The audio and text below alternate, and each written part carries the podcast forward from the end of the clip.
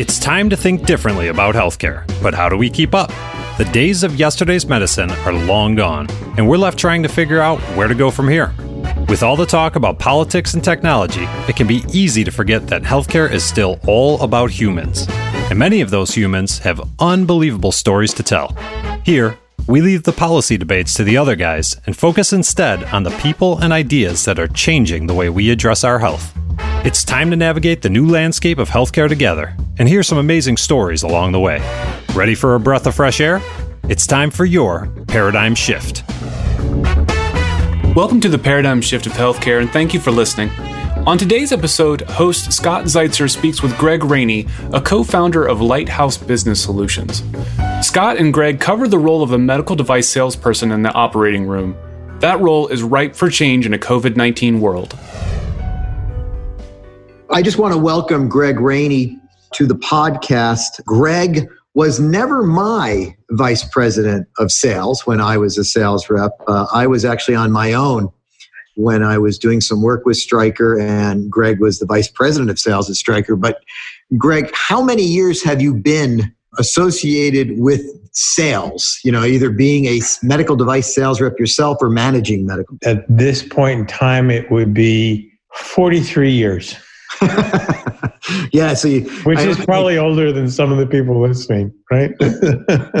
it's all good, and and so you know, one of the conversations that Greg and I have been having over, gosh, a long time now has been the, the role of the medical device sales rep. So I, I kind of want to bring everybody on board here. For a lot of medical device sales reps who are listening they're going to be nodding their heads especially orthopedic surgeons as well and spine surgeons. But from a really big picture a medical device sales rep is a lot different than the standard kind of pharma rep or drug rep that a lot of people know about. They're much more involved with the surgeon their customer and they can be in the operating room they can be part of the templating team. It's it really is a different type of relationship but greg i was wondering if you wouldn't mind kind of explaining that a little bit. Yeah you know it's like everything it's undergone an evolution. I mentioned 40 what 43 years. The first total joint i put in was a was a knee in 1978 wow. and i actually scrubbed on the case. There was a point in time up until the mid 80s where medical device reps, you know, and not just orthopedic medical device, but a lot of people knew about US surgical reps. You were trained and qualified to scrub and go into the OR. And in many cases, you were uh, first assisting or second assisting on the case. That eventually moved to a point of time where people wanted you in the room, but they didn't want you scrubbed. And so then it went from that into what a lot of people recognize as you know the rep in the back of the room with the laser pointer. And that laser pointer and that rep being in the room was was not so much for the physician but for the staff. Because there were so many different systems out there. If you think of just the companies that are out there now you have Stryker you have j&j you have zimmer biomet have Smith and Nephew. There's four companies, and if you just take the number of needs that those four companies have, there could probably be 10 or 12 different systems on a primary basis, not even a revision basis. So it's difficult for a hospital's tech or hospital staff to stay current with all the changes. And that rep being in the room was a real member of the team, whether, as you mentioned earlier, a a pre-surgical templating part of the case where he made sure that all the implants, the correct implants are there, et cetera, et cetera, et cetera. But also then being intraoperatively to make sure that the staff was that one step ahead of the physician on what he was going to need as the case went along. Now, you know, if you think about it, it's it's moved to where, and I think this piece is driven by the hospitals. They're trying to get the rep out of the room. They want the rep out of the room because they see him, yeah, they see him as another person in the room that could bring infection or whatever into the room. But they also feel that if there's not a rep in the room, they can get a cheaper price. And that's not necessarily going to happen.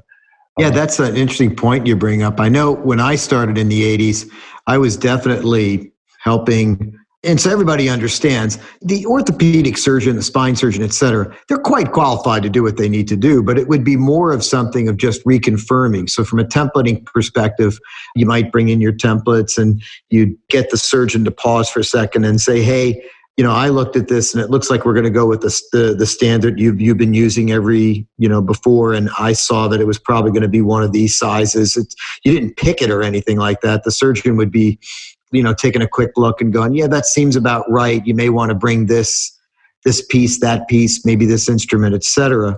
Well, you, you know, know that, that's true. If you think about that, and just templating itself, okay. Yep. When you templated those cases in the 1980s let's say it was a number seven. We'll just pick a number seven, right? Sure.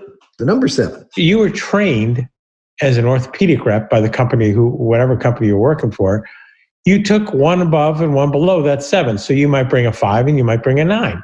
And you brought the, the instrumentation that would deal with that. Yep. Well, mid 90s, all of a sudden the hospitals say, we don't want you carrying this stuff in and out. We want everything you have to be on site. And now That's you've right. had millions of dollars worth of implants and instrumentation sitting in a hospital someplace. And then you got all the tracking issues. And, and a lot of these hospitals at that time, because the orthopedic company has been slow to do this, they weren't real good at keeping an, an actual audit of what was in the hospital. You're right. You know, so you would find these huge write offs from a corporate structure of, well, we can't account for all our inventory, so it's kind of out there. So the rep played a really, really important part of making sure the right instrumentation, the right implants were available. Some of that went away when they just demanded everything being in the hospital. Yeah, you know, along those lines, Greg, I remember being a rep in the 80s and bringing everything in and taking it back out, assisting all of the the nursing staff and support staff on, hey, this is what's next. You know, to your point, uh, you know, use the laser pointer and point out the next steps so everything kind of went along smoothly. Even uh, ran out and grabbed the appropriate components to essentially hand off to the appropriate people so they could open it up in a sterile fashion, et cetera, for the uh, for implantation. And then as the years went by, to your point, as more and more material was essentially requested slash demanded, et cetera, into the hospital.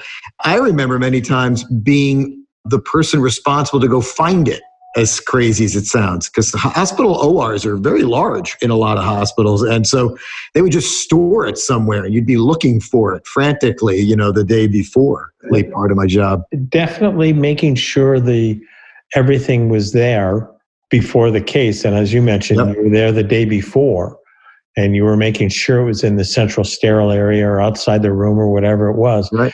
Because if for some reason something wasn't there, whether it be a polyethylene liner or whether it was a cup or whether it was an instrument that the surgeon would need rarely but would need on that case, the hospital didn't take take the fall on that. Quite frankly, the rep did. And every rep that's out there and has been representative in the orthopedic industry has felt the wrath of his or her favorite customer for not having something there when he expected it. Absolutely. And it was and probably still continues to be a big part of just making sure you take good care of your customers. And and as you mentioned, as financial, the hospitals took a look at it at two different levels, I think, when they tried to push the rep out, quote unquote, of the operating room. One, they didn't like the fact that the salesperson was such a part of the team, so to speak. It made it difficult to negotiate with someone who was, I get it, not part of the staff, but still part of the team. That was one part of it. it so there is there was that issue, and then there was, well, maybe we we could get a better price if we just don't have this person in there there are intended and unintended consequences to not having that sales rep in the room. And this brings up, you know, COVID, where there's a liability issue to having anybody in an operating room. To some degree, as I, as I joke, the surgeon coming into the operating room, there's a liability. He's the surgeon. You know, it's obviously right. a necessary liability. But anybody extra, let's not let's not have them there. And then the unintended consequence, which a lot of surgeons found out very quickly, was like, wow, this isn't moving along as nicely as we thought it was going to be moving along. I think that a lot of hospitals saw that and said, okay, what do we need to do now? Because if I remember correctly, uh, back in the 2000s, 90s, it, weren't there a lot of larger companies that were even trying to sell a quote unquote less expensive system with no sales support yeah. whatsoever? Yeah, I think the first company to really try it was Smith and Nephew. I think you're right. Was, yeah. It was late 90s, early early 2000s. And wait a minute, it might have been not been Smith and Nephew. It might have been Wright Medical. It was White Box Orthopedics. Ah, you know? yes, you're right. You know? You're and right. they marketed it. Of course, they forgot to tell their reps about it, which created a little bit of a problem because guess what? The hospital said, well, we'll just do the white box. But then what happens when they needed something? Then right. what happens if somebody wasn't informed of it? You know, and, and every surgeon will, relate to a story of, you know, that's pretty universal. And that's Sunday afternoon call to come in and do a trauma nail, a gamma nail or whatever, and fairly regular procedure. But they wind up with an OR tech or an OR nurse who has no knowledge of orthopedics. And so who do they call? They call the orthopedic rep and he comes in and makes sure that everything goes right. But, you know, with white box orthopedics, you didn't get that.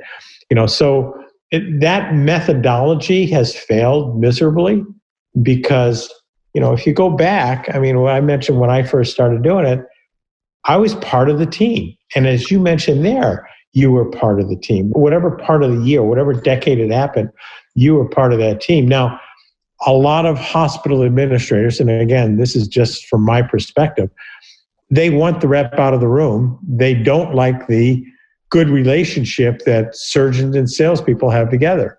But if you go back in time, and it's not quite as prevalent now, but it, it certainly was 15, 20, 25 years ago. Mm-hmm. You know, many of the top reps in any company were very close personal friends with their best customers. And there's a reason for that. And the reason was is they both probably started out in their careers at the same time. The surgeon gets out of residency, he goes and starts to establish his practice, and he finds a, a rep who's representing XYZ product who just happens to be about the same age. Yep. Yep. And as the surgeon gets busier, who does he deal with? He deals with the rep that he knows and he likes, et cetera, et cetera, et cetera. And the next thing you know, they're good friends. You know, their families are good friends. And so that's very difficult for a hospital administrator to break. That doesn't happen as much anymore because the residency programs are a little bit different and the training programs are different. But you still see it. You still see where reps become very close friends with their best customers. Yeah, and, and it's not some sort of like evil plan. I, oh gosh, no, it's not. No, it's, it's the exact opposite. It's guys, I can't tell you if it's uh, three o'clock in the morning and there's a trauma case that's coming, and there's two nurses who are not adept at orthopedics. They're certainly very well trained. They know how to be in an operating room, but they just don't do a lot of orthopedics. So they know how to be sterile. They know how to set up the room. They know how to take care of the patient, but they don't know of all the intricacies of all these different instrument trays, etc. And having somebody in the back go, no, the next step is to hook that thing up with that well, thing you, up. You mentioned something so interesting. Helpful. You mentioned something interesting there, Scott. And you mentioned COVID. Okay. Yeah. COVID 19, which I affectionately remind people that there were 18 more before this. yes, um, there were. but certainly the hospitals are going, some hospitals, some hospital systems are going to use this to say no reps in the room. I've heard one story already where they told, they said, we don't not only want the reps in the room, we don't want the rep in the hospital. Yep. Uh, so, okay, you're not going to have a rep in the room. I get that. Let's say that goes fine. But let's take a look at the at the latest development in all of orthopedics. What's the biggest thing out there now? Robots. Robots, yeah. Robots. Right? Whether it's a Mako with Stryker or whether it's a robots from J and J or whomever. Yep. There's a tech that's assigned to that robot. That rep, that tech knows that robot in and out, like nobody in the hospital does. They're going to let that guy in? I cannot imagine that they will not. I also, you know, it's interesting. I've seen a lot of conversation going on back and forth on LinkedIn, and yeah, it's a, a lot of the surgeons are the first ones to say, like, "Hey, guys, like it or not, my surgeries go much smoother and much quicker with the rep in the room. And so that's that unintended consequence. So the intended consequence is hey, let's quote unquote level the playing field, get everybody out of the room that doesn't need to be in the room, and let's just get our surgeries done. We'll take the personal out of these conversations when it comes to negotiating price. We'll take some risk out because there's one less human being in the room. I get all that. On the other hand, that's that OR time, which is quite expensive and now takes an extra hour because the surgeon has to stop what they're doing and tell everybody in the room where to get what, what to line up. No, I asked for A instead of B. Those are the unintended consequences that occur when that happens. And I have a feeling that certainly most orthopods, if they feel that they can have their room safe and their patients safe, they would most orthopods would prefer to have the rep well, in the room. You know what, Scott? You know the the whole safety issue. Okay, I'm sorry. Maybe I'm just an old fart on this. Okay, but I don't buy it. Okay, for the last decade or the last decade and a half, yep. there's been more scrutiny over the health and well-being of a rep with Reptrax and all these different things that they have to have just to gain access into the hospital. Yep. You mean to tell me COVID 19 is going to not cover that? All of a sudden, they're going to change everything? You know, they talk about getting, they meaning whomever, they talk about getting back to normal. Well, normal, I don't buy the concept of new normal. There's normal and there's normal. And to all of a sudden you're going to cut out somebody who is whatever part of the the supply chain that individual is, whether it's the rep or or the delivery guy. You're going to cut the delivery guy out, you know, who drops off the instruments to central sterile and make sure that they're taken care of. You're going to stop all that. I mean, the fact of the matter is, the system was pretty well set up. It's pretty stable and we shouldn't be absolutely stupid because COVID 19's out there. And I get all the reasons why they did it, but at the same time, how many hospitals have been in trouble because of it? Yeah. You know, they cut out, you know, they flat out cut out all the elective surgeries nationwide for 60 days. How much has that cost the hospitals? Oh, true. I'll tell you how much. Yeah. They've laid off 43,000 hospital employees. Well, that's another thing that it brings up. You know, uh, there's a lot of people have been laid off. It's not that easy just to rehire everybody. While, by the way, they have to take a lot of extra steps to secure the hospital and or the ambulatory surgical center for that case you've got to make sure we had a podcast about it about what steps you need to take and it's going to be very dependent upon which hospital you're in which asc you're in but certainly getting the right people back I always suggest to people when they're about to have surgery uh, uh, that uh, go ask a simple question of your surgeon, which would be, Hey, how often do you do this? Do you do this a lot? And if the answer is yes, quite a bit, that's usually a helpful answer. And the other thing is, don't see the surgeon the day they come back from vacation. I don't think they're going to be bad the day they come back from vacation, but many studies have shown that we're all better when we practice more. Yeah. And so we've all got to get back in practice. And part of the team is the medical device rep. I'll be very interested to see what the outcomes are over the next few months about how the reps kind of reintegrate themselves here. Well, I, I, think, you know, if you think about the ebb and flow of this issue of moving the rep out of the room, okay, which, as I said, it's been going on since for as long as I've been in the business. Yep. And it also, it always the same thing. Huge push by the hospital. We're not going to let anybody in the room anymore. A little while after that, you know, we're not going to let anybody in the room anymore except for this guy because right. he really helps things make make things go well. Or well, actually, we, we've changed a little bit that we need you to cover some of this stuff. You know, so it'll all ebb and flow. My guess will be that you know, in a matter of time, whatever time, pick a time zone you want 30 days, 90 days. Mm-hmm. I would think that within six months, the hospitals will be back fun- functioning in a very similar fashion to what they were pre COVID. okay? Only because they're going to have to. They'll figure out their way around, and the reps will figure it out too.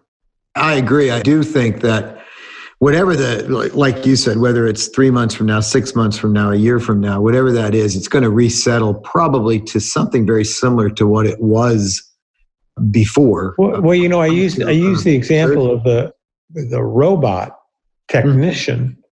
You know, if uh, Doctor A at Motherlode University Hospital is about to do five Mako knees on the first Tuesday of next week after everybody starts doing surgeries again.